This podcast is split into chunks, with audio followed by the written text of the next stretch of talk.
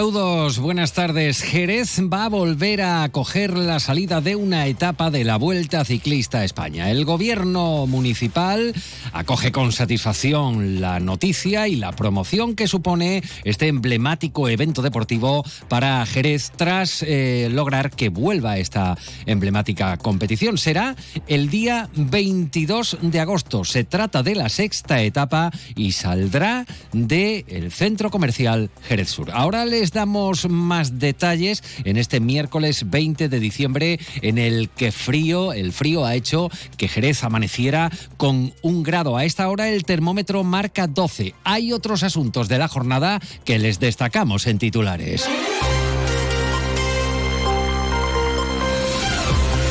Más de uno Jerez. Juan Ignacio López. Onda Cero. Balance del año desde el campo. Asaja habla de un año marcado por la sequía y por las altas temperaturas que han castigado a los cultivos y a la ganadería. A esto se une la reducción de la PAC y las complicaciones que encuentran los agricultores a la hora de solicitar ayudas por el ecoesquema. La Comisión de Patrimonio da luz verde a la rehabilitación de los luminosos del Gallo Azul. La propuesta, que cumple con un requerimiento de urbanismo, informan desde el consistorio, contemplan la sustitución de los dos rótulos por otros de iguales características, al objeto de proteger la imagen paisajística de todo el conjunto considerado bien de catalogación general. Crítica del PSOE provincial a los presupuestos andaluces para 2024 critican lo que tachan de portazo del Partido Popular a las demandas de colectivos y ayuntamientos para los presupuestos autonómicos. Y se adelanta la cabalgata de la cartera real al día 27. Explican desde la Delegación Municipal de Fiestas que el cambio está motivado por la cercanía de la fecha inicial con la cabalgata de los Reyes Magos. Antes de profundizar en estos asuntos, vamos a conocer qué tiempo nos aguarda para las próximas horas. A esta hora tenemos cielo nublado sobre Jerez. Agencia Estatal de Meteorología. Javier Andrés, buenas tardes. Buenas tardes. Durante esta tarde en la provincia de Cádiz tendremos cielos muy nubosos o cubiertos sin descartar las precipitaciones débiles y ocasionales, abriéndose claros al anochecer. Viento de componente norte aumentando a moderado. En el estrecho poniente fuerte con rachas muy fuertes. Las temperaturas bajan hoy en descenso aunque localmente se mantienen sin cambios. Se espera hoy una máxima de 16 grados en Algeciras, 14 en Cádiz, Arcos de la Frontera y Rota, 13 en Jerez de la Frontera. Mañana tendremos cielo en general poco nuboso, despejado con intervalos de nubes bajas en el estrecho. Viento moderado del noreste, salvo en el área del estrecho, donde soplarán moderados de poniente hasta el mediodía, cuando girarán a levante. Las temperaturas suben en ascenso, notable para las mínimas en la campiña, máximas de 16 grados en Cádiz, Algeciras, Arcos de la Frontera, Jerez de la Frontera y Rota. Las mínimas de 9 en Cádiz, 8 en Rota, 7 en Algeciras y Arcos de la Frontera y 6 en Jerez de la Frontera. Es una información de la Agencia Estatal de Meteorología.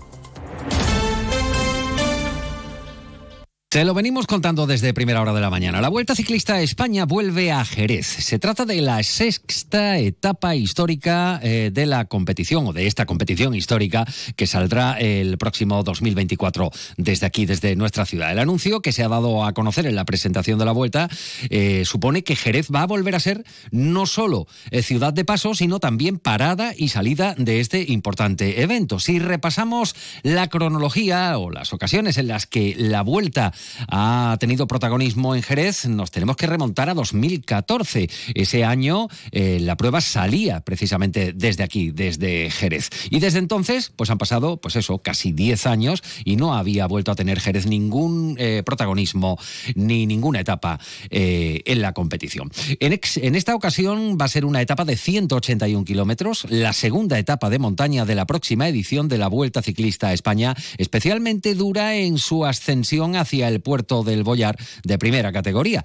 La sexta etapa de la vuelta supone un importante aliciente para la ciudad, es pleno mes de agosto, eh, incorporándose al calendario anual de eventos. Y ya hay reacciones como la del gobierno municipal. La alcaldesa María José García Pelayo subraya la importancia que para Jerez tiene este hito deportivo que va a poner a la ciudad el próximo 22 de agosto en el centro de las miradas del deporte nacional. Eh, saldrá la etapa desde Jerez, pasará por la Sierra de Cádiz y terminará en el municipio malagueño de Junquera. Escuchan a la alcaldesa María José García Pelayo. Hoy tengo que mostrar eh, nuestra satisfacción por el hecho de que la Vuelta Ciclista España vaya a volver a Jerez.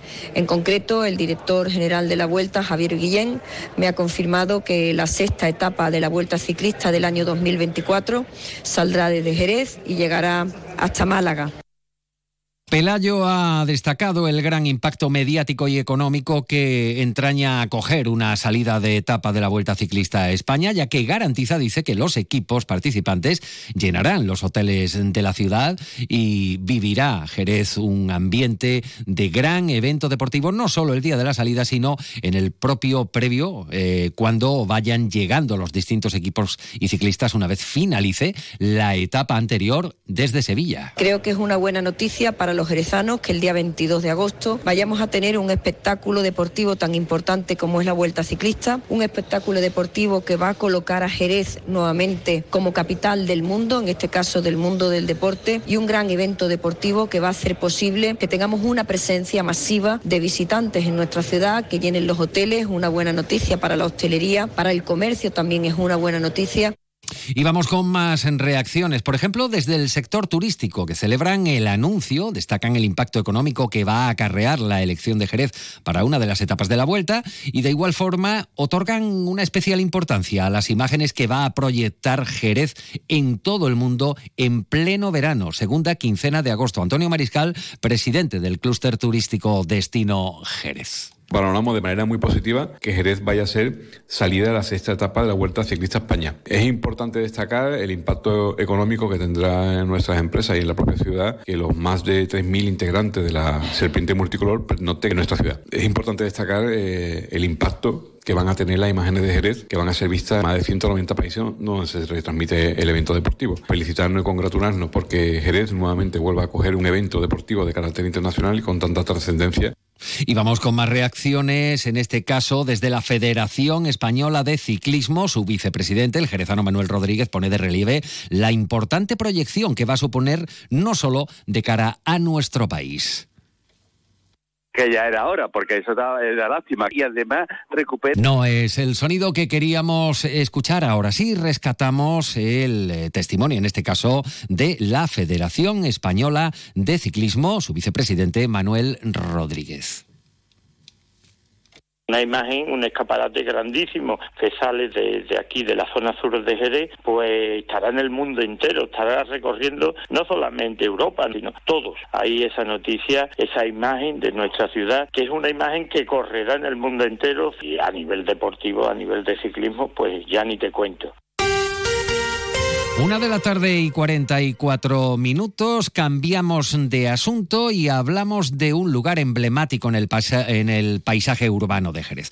La Comisión Municipal de Patrimonio ha aprobado la renovación y la rehabilitación completa de los dos luminosos de la fachada del Gallo Azul con el fin de mejorar su estado de conservación y proteger la imagen paisajística de todo el conjunto. Las nuevas letras y elementos que se incorporen serán un fiel reflejo de las anteriores, según consta en el proyecto presentado por los propietarios del emblemático e histórico inmueble. El edificio, eh, que conforma una de las imágenes urbanas más identificativas de Jerez, está catalogado o calificado como de interés genérico en el catálogo histórico artístico e inscrito en el catálogo general del patrimonio histórico andaluz como bien de catalogación general. Se da respuesta con esta renovación, señala el gobierno local, al requerimiento que realizó el ayuntamiento a través de urbanismo para dar cumplimiento al deber de conservación por parte de sus propietarios, llevando a cabo como primera medida preventiva y provisional un reconocimiento general para asegurar aquellos elementos de los luminosos que se encuentren en mal estado.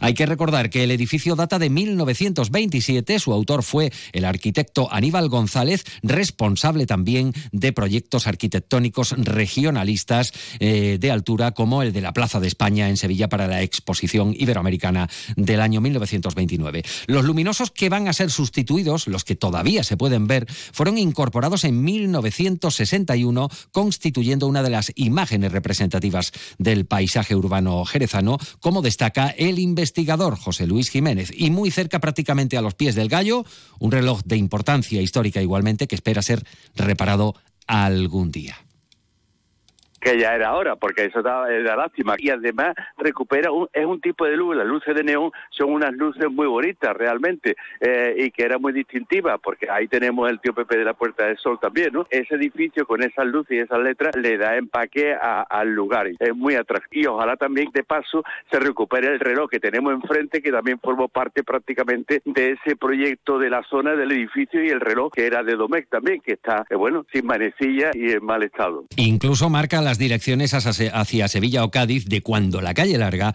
era carretera nacional cuarta. La propuesta de renovación incluye la sustitución de todas las letras corpóreas de ambos luminosos por otras de iguales características en cuanto a materiales, dimensiones y colores. Estamos en la una de la tarde y 46 minutos.